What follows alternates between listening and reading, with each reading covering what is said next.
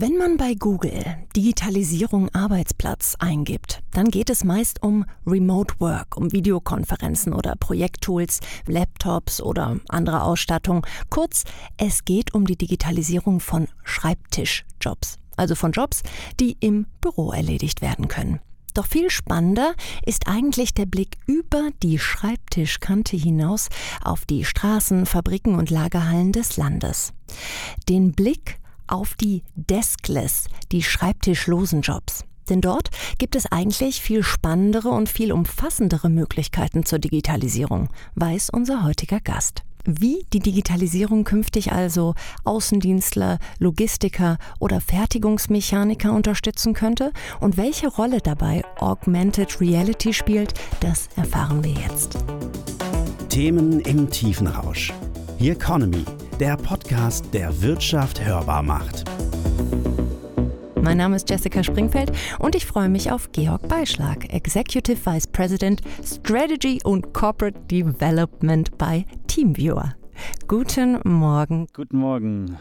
Ja, wir haben während Corona die fortschreitende Digitalisierung der Schreibtischjobs erlebt. Doch wie sieht es denn abseits von Büroräumen im Bereich der Deskless Jobs aus? Ja, nach äh, unserer Meinung und äh, auch nach einer Umfrage, die wir ja mit Ihrem Haus erst kürzlich durchgeführt haben, ist es äh, genauso wie von Ihnen im, im, Intro beschrieben, dass im Zuge der Pandemie, aber auch äh, bereits davor ein starker Fokus auf den äh, sogenannten Office-Workern war, was die Digitalisierung angeht.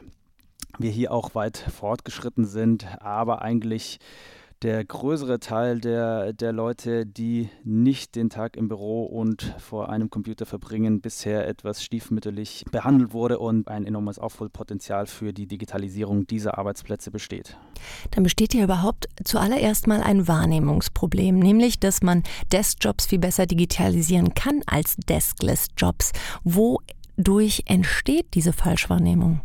Ja, unserer Meinung nach ist die Hürde, den Office Worker ähm, zu digitalisieren, einfach etwas geringer. Äh, zum einen sind die Prozesse einheitlicher, ob Sie jetzt bei Ihnen im Hause, bei Handelsblatt, in der Buchhaltung arbeiten oder bei Teamviewer. Ähm, das hat kaum Auswirkungen auf die Prozesse, ihre Hardware. Sie werden beides von einem Computer aus machen während ähm, die Industrieprozesse, die Prozesse in der Logistik, aber auch im Gesundheitswesen und in anderen Arbeitsplätzen weit fragmentierter sind ähm, und auch die Hardware sozusagen eine gewisse Einstiegshürde ähm, darstellt. Genau da setzen wir an und wollen auch diese Leute mit den entsprechenden Tools ausstatten. Jetzt ist es ja so, dass da wahnsinnig viel Potenzial ist, auch einfach aufgrund der schieren Menge. Ich habe in der Studie, die Sie gerade angesprochen haben, nachgelesen, eigentlich 80 Prozent der Jobs sind Deskless Workers. Ähm, in welchen Branchen ist das Potenzial denn besonders hoch? Ja, genau richtig. Ich glaube, 80 Prozent ist ein äh, globaler Wert, aber auch in Deutschland wissen wir, dass ja genau diese industriellen Arbeitsplätze das Herzstück darstellen. Ähm, wir denken an die Fertigung wirklich in den Produktionshallen der Nation. Wir denken an die Logistik, aber wir denken auch an ähm, andere Bereiche wie das Gesundheitswesen, wie den öffentlichen Dienst, die öffentliche Verwaltung und auch an, ja, ich will sie jetzt mal äh, Twitter-Arbeitsplätze taufen. Ähm, wenn sie im Außendienst, im Vertriebsbereich tätig sind, verbringen sie wahrscheinlich auch Zeit im Homeoffice vor ihrem Computer, aber es ist auch sehr spannend, wie sie die Zeit im Auto und beim Kunden vor Ort verbringen. All da sehen wir wirklich große Möglichkeiten, äh, die Prozesse von Anfang bis Ende zu digitalisieren. Jede Menge Anwendungsbereiche also und wir haben uns zwei davon mal etwas genauer angeschaut. Ort ein OP-Saal. Der Chirurg trägt eine AR-Brille. Er operiert an einer Leber. Alle wichtigen Vitalzeichen, Herzschlag, Sauerstoffsättigung, Temperatur sieht er virtuell eingeblendet. Während er auf die Leber blickt, labelt die Brille die wichtigsten Blutbahnen und erkennt Anomalien. Die Brille zeichnet eine gestrichelte Linie an der medizinisch besten Einschnittstelle. Nächster Ort eine Fabrikhalle. Der Monteur überprüft einen Kessel. In der AR-Brille erscheinen die aktuellen Daten des Kessels aus der Hauptzentrale. Wie heiß er gerade ist, wann er das letzte Mal gewartet wurde, welche Vorfälle es in der letzten Zeit gab. Eine Checkliste mit den wichtigsten Punkten wird eingeblendet. Bei einer notwendigen Reparatur wird der Monteur Schritt für Schritt durch den Prozess geführt. Die Brille zeigt die richtigen Schrauben, gibt Hinweise auf das richtige Werkzeug und erkennt Anomalien. Ein Haken also hinter das Gesundheitswesen und die Arbeit in großen Fabriken. Aber gucken wir noch mal weiter. Wir hatten vorhin die Außendienstler angesprochen. Wie kann man diese denn unterstützen? Ja, ich glaube, es startet mit äh, dem Einsatz des Smartphones. Äh, ich meine, das ist jeder mittlerweile durch den privaten Konsum mehr gewöhnt und ich glaube mit sehr einfachen Tätigkeiten, dass sie einfach ihre Kontaktverwaltung, ähm, ihre Kundenverwaltung immer bei der Hand haben, dass sie keinen Strukturbruch haben, dass sie kein äh, Papier mehr benötigen, um einen Lieferschein auszustellen, dass all das äh, digital geht wären, glaube ich, schon sehr, sehr große ähm, Hilfen, wenn ich jetzt allein an den Vertriebs- oder Servicebereich äh, denke und eben auch die Tätigkeiten sofort ähm, zu erledigen und nicht erst einen Tag im Auto zu verbringen und am nächsten Tag im Prinzip retrograd die, ich sage jetzt mal, ähm, Administration, die, die Aufraumarbeit zu machen. Ähm, das wirklich simultan zu machen, ähm, wäre, glaube ich, für jeden von, von Vorteil. Dann gehen wir mal auf die Branche Logistik. Ich weiß, einer Ihrer Kunden ist zum Beispiel DHL. Wie geht man da bereits das ganze, das ganze Thema Digitalisierung an? Ja, das ist für uns ein sehr, sehr schöner Anwendungsfall, weil er wirklich ähm, sehr greifbar ist. Ähm, ich glaube, wenn Sie an die Logistik denken, die großen Lager, die man heute sieht von äh, den großen Anbietern, ist einfach ähm, die sogenannte Vision Picking Lösung, das, äh, was, was heute State of the Art ist. Ja, beim Vision Picking hat man eine ähm, Smart Glass Lösung, eine Augmented Reality Lösung, ähm, wo das Sichtfeld erweitert und unterstützt wird und ähm, der Kommissionierer nicht nur zum nächsten Produkt, das er einsammeln muss, geguidet wird, sondern eben auch gleich hier den Arbeitsprozess weiter steuern kann, indem er den Barcode scannt, indem er direkt verknüpft ist äh, mit der Enterprise äh, Software Solution, die im Hintergrund läuft. Und so ist es für ihn selbst in der Anwendung viel angenehmer. Er hat beide Hände frei, ähm, er fühlt sich einfach komfortabler in, in seiner Bewegung und ist natürlich ähm, eins zu eins verknüpft zu den anderen Prozessen, die im Hintergrund ablaufen. Hier sehen wir beispielsweise sowohl Produktivitätssteigerungen, aber gleichzeitig, und das ist, äh, glaube ich, auch äh, essentiell wichtig für diesen Bereich, einfach eine enorm reduzierte ähm, Fehlerquote. Sie haben gerade ein wichtiges Stichwort noch einmal genannt, Augmented Reality. Oft wird das gleichgesetzt mit den Smart Glasses. Aber wir haben uns einmal angeschaut, was da genau für eine Technik hintersteckt. Stellen Sie sich vor, Sie betreten ein fremdes Büro. Ganz ohne Ihr Zutun erfassen Ihre Augen den Raum. Sie sehen, wo Wände verlaufen, sehen die Möbel im Raum und erfassen, wo diese stehen und wie groß diese sind. In unserem Gehirn laufen all diese Informationen zusammen und es entsteht, vereinfacht gesagt, eine Art 3D-Karte des Raumes. Augmented Reality braucht daher zunächst einmal eins, die passende Hardware. Das kann ein Smartphone oder eine AR-Brille sein. Diese ist mit guten Kameras und Sensoren ausgestattet. Sie nehmen die Umgebung ein Stück weit so wahr, wie es unsere Augen tun und senden die Daten dann an die entsprechende Software. In diesem Fall Computer Vision und Machine Learning Software. Stellen Sie sich den Raum nun erneut vor und wie Sie sich darin bewegen, ohne gegen Tische oder Stühle zu stoßen. Dies funktioniert, weil wir unseren Abstand und unsere Position zu gewissen Objekten im Raum bestimmen können. In der Welt der Augmented Reality gibt es dafür den Begriff SLAM. Dieser steht für Simultaneous Localization and Mapping. Mehrmals pro Sekunde nehmen die Brillen und Smartphones also nicht nur die Umgebung wahr, sondern auch ihre Position in Relation zum Raum.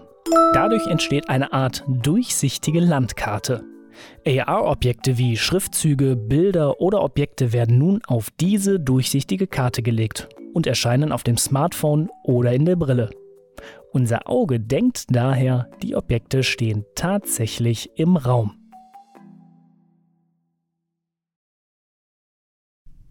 Wir haben darüber gesprochen, dass das eine unheimliche Zeitersparnis oft ist, dass die Produktivität hochgeht. Jetzt gucken wir uns aber mal an, wie fühlen sich denn die meisten Leute dabei? Oft gibt es ja noch ähm, auf vielen Seiten so ein bisschen Technikrespekt, nenne ich es mal. Was ist Ihre Erfahrung, wenn diese Technologien einmal eingeführt sind? Art 1, sind die leicht zu verstehen? Sind die wirklich intuitiv? Und dann als zweiten Schritt, macht dann vielleicht sogar der Job auch mehr Spaß?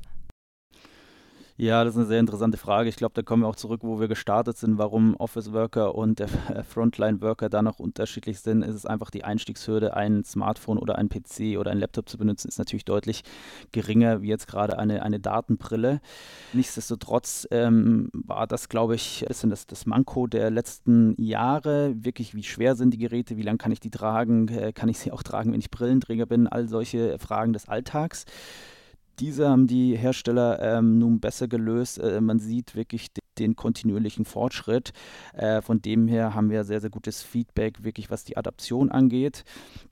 Und ähm, wenn wir diese Hürde genommen haben, sind die äh, entsprechenden Mitarbeiter deutlich glücklicher, zufriedener, weil sie äh, spüren, wie gut es ist, permanent beide Hände zur Verfügung ähm, zu haben und wie groß die Erleichterung wirklich für, für ihren Alltag ist. Und ähm, ja, letztendlich führt es auch dazu, dass sie die Lösung gerne für, für acht Stunden in ihrer Schicht anwenden. Es gibt also ein bisschen Berührungsängste oft bei diesen neuen Technologien. Wie kann man die abbauen? Wie kann man die Leute trainieren? Inwiefern muss man da vielleicht auch das Management mit reinholen? Ja, es ist auf jeden Fall wichtig, glaube ich. Ist, äh, die Themen werden oft von äh, den Digitalisierungs- und IT-Experten getrieben. Ähm, man braucht immer auch wirklich eine starke Unterstützung wirklich der Leute, die operativ arbeiten.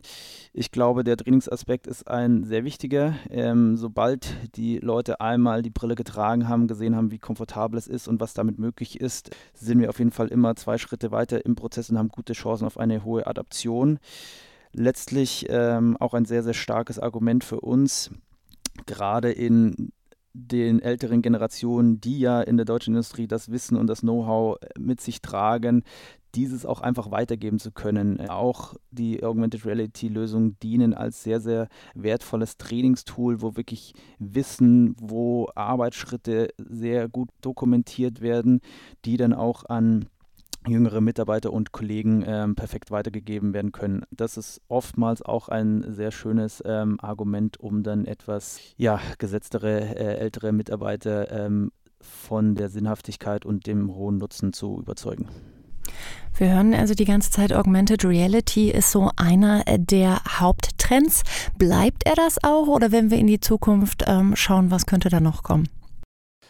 Ja, wenn Sie uns fragen oder mich fragen, dann äh, bleibt er mit Sicherheit und, und auch hoffentlich, wir äh, setzen das als eine unserer Speerspitzen in der Strategie ein, haben da signifikant investiert in die Technologie. Für uns ähm, sind wir erst am, am Anfang der, der großen Welle, weil es in einzelnen Anwendungsfällen jetzt eingesetzt wird, wo der Nutzen sehr offensichtlich ist, aber wir sind noch weit weg von einer Massenadaption und äh, gerade auch, auch äh, Anwendungsfällen im, im privaten Bereich.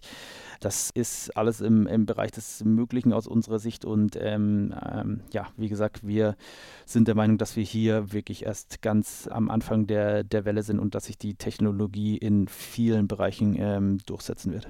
Was ist denn dann, wenn Sie sagen, wir stehen eigentlich von der Welle, es hat sich noch nicht so richtig durchgesetzt? Was ist dann die Hürde? Ist es die Hardware selbst? Im privaten Bereich ist es ja wirklich so, man hat so diese abgedunkelte Brille, sieht an den Seiten nichts und man sieht damit ein bisschen bescheuert aus. Ich könnte mir vorstellen, ähm, Sie haben ja schon erwähnt, am Band und so weiter sind es ja wirklich Brillen, die aussehen wie Brillen. Ist das, glauben Sie, der größte Hebel? Ist es ähm, die Benutzerfreundlichkeit der Anwendung an sich? Wo kann man da noch Schrauben stellen? Ja, bin ich bei Ihnen. Ich will jetzt äh, heute auch noch nicht mit, äh, mit einer Datenbrille durch äh, Göppingen äh, spazieren. Von dem her, ja, ich glaube, es ist weiterhin die, die Entwicklung der Brillen, was das Gewicht und den Tragekomfort angeht. Auch die Einfachheit der Bedienbarkeit, das ist sicher auch eine Komponente. Zum Zweiten ähm, würde ich sagen, ist es aber auch das Bewusstsein der Leute im privaten, aber natürlich vor allem im geschäftlichen Bereich, was durch die Lösung und die Softwarelösungen möglich ist, wie tiefen integriert das in ihre Prozesse sein kann und welche Vielzahl von Anwendungsfällen es, es dafür gibt ähm, und wie groß einfach auch das Verbesserungspotenzial durch diese Anwendung ist. Dann werfen wir doch mal einen gemeinsamen Blick in eine fiktive Zukunft. Wenn ich jetzt in fünf Jahren ein Außendienstler äh, bin oder am Band arbeite bei XYZ, Sie dürfen sich eins von den beiden Beispielen aussuchen, wie sieht meine Arbeit dann anders aus, digitaler aus als vielleicht heute? Ja, ich glaube, nehmen wir den Anwendungsfall bei DHL. Ich glaube, da sind wir schon sehr, sehr nahe dran an einer optimalen Lösung. Ich glaube, der nächste Schritt wäre in diesem Setup das Zusammenspiel zwischen Mensch und Maschine noch enger zu verknüpfen. Gerade machen wir das über die Brillen, dass wirklich die Prozesse der Menschen hier verbessert werden. Aber wenn Sie jetzt auch an andere äh, Kontext in der Produktion denken, ist, glaube ich, der nächste Schritt wirklich die unfassbaren Datenmengen, die gerade gesammelt werden über IoT-Lösungen von Maschinen das zu verknüpfen mit Menschen. Da sehen wir auch wieder ähm, sowohl Smartphones, äh, die mit sich getragen werden, wie aber auch vor allem Smart Glasses als, als interessantes Vehikel. Das ist für uns, glaube ich, die Vision, die wir haben.